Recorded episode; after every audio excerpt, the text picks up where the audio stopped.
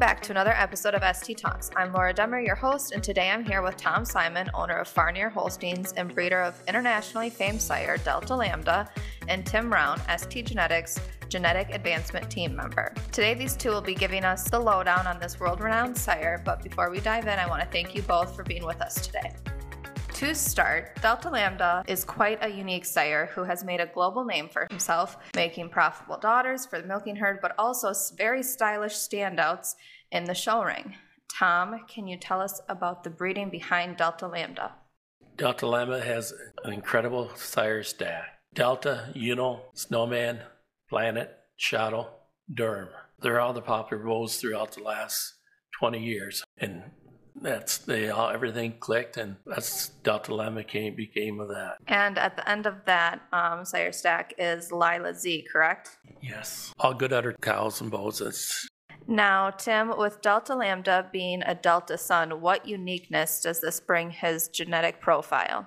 Yeah, so being a Delta son, I think it contributes a lot to the cow family, like Tom mentioned, having Uno and Snowman and bulls like Planet in the pedigree. So Delta in his era is one of the greater um, composite bulls, udder bulls, and uh, customer satisfaction bulls in the breed. So when he's put on top of those bloodlines and back to Lila Z, he contributes a lot in his dominance. But I would say uh, Delta bred on into Delta Land Lambda, the great udders, great balance, they're above average production, but I think his greatest contribution is the overall dominance he does in the matings. You can breed him to a tall cow, short cow, average uddered cow, great uddered cow, and uh, he's just going to stamp, stamp a pattern day in and day out.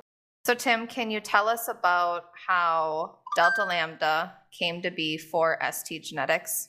Yeah, so um, at the time that the mating happened, Delta was uh, one of the most popular bulls at ST Genetics, and uh, he was sold on sex semen only. And um, Farnear had the privilege to get conventional semen on the bull at that time frame. Unos were the most popular heifers in the heifer pens. They ranked very high on the TPI list, but also they were probably the best looking heifers in the heifer pens too. So when uh, that semen became available, Delta was a very adequate mating on Uno and put some production into Uno. Uno is a high component bull with very nice type traits as well. So it all came together at once, and um, now we're talking about one of the most influential bulls maybe the breed's ever seen.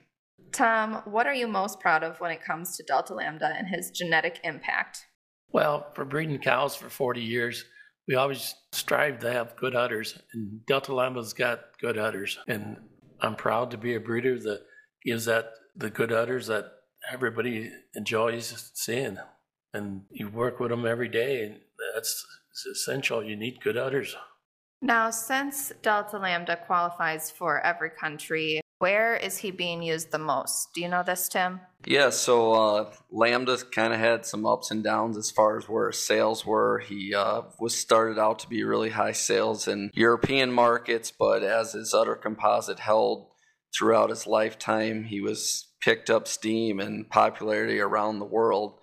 And then when his first crop daughters came through, and uh, now we're seeing some second crop, he's just used everywhere. I mean, we're North America, Europe, Asia, South America, the bulls, it's just sold out, and we get emails and calls all the time just to get more semen, more semen, more semen.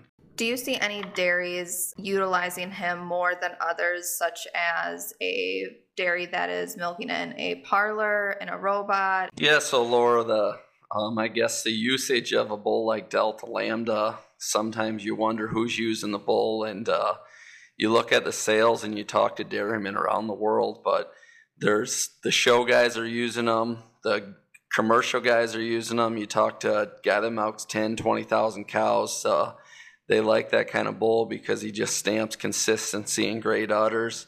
And then you just you go to your tie stall barns, you go to anywhere in the world. They're just he's the kind of bull that is gonna be customer satisfaction, and uh, that's the kind of bull we're proud to breed. And Tom, what about Delta Lambda do you think makes him such an international interest?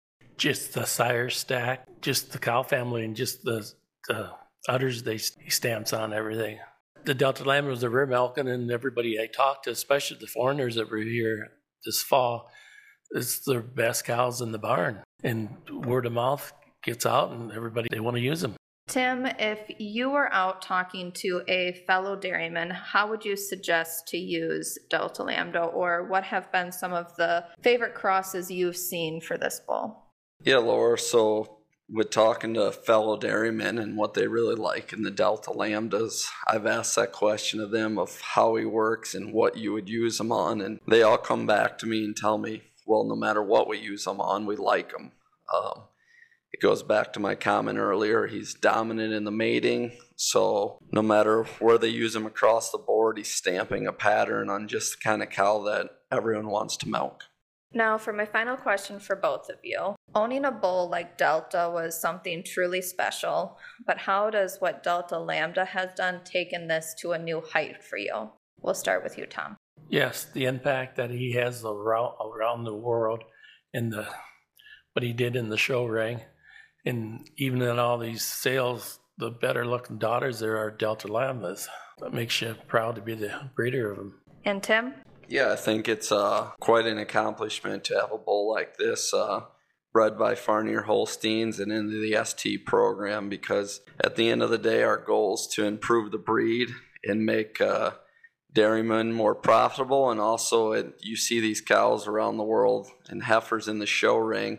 It just shows that genetic advancement, and uh, that's what we're here for. And Tim, I I guess now my final question for you is you know, we have all seen the impact that Delta had on the breed. Where do you see the legacy of Delta Lambda going for the ST Genetics program? Yeah, Laura, I think, uh, you know, looking at this, Delta Lambda's legacy is maybe just starting now, or it's, uh, we haven't even really seen it yet. When you think about all the great cows he's been mated to and all the cows around the world, you know, we're just going to see things start to unfold on the maternal side and then uh, where those cows go from there. So I firmly believe we have not seen Delta Lambda's best daughters yet, and uh, he's going to be an impact for generations, and uh, it's going to be a fun ride for the next 10 years. Well, thank you both for joining us today and for giving us the story and the insight into Delta Lambda. I really appreciate it. Thanks, Laura. This was another episode of ST Talks. If you like what you heard, you can find more episodes on your favorite podcast platform by searching ST Talks or ST Genetics. And if you want to learn more about ST Genetics, visit our website at stgen.com or find us on Facebook, Instagram, or Twitter. And from all of us at ST Genetics, have a great day.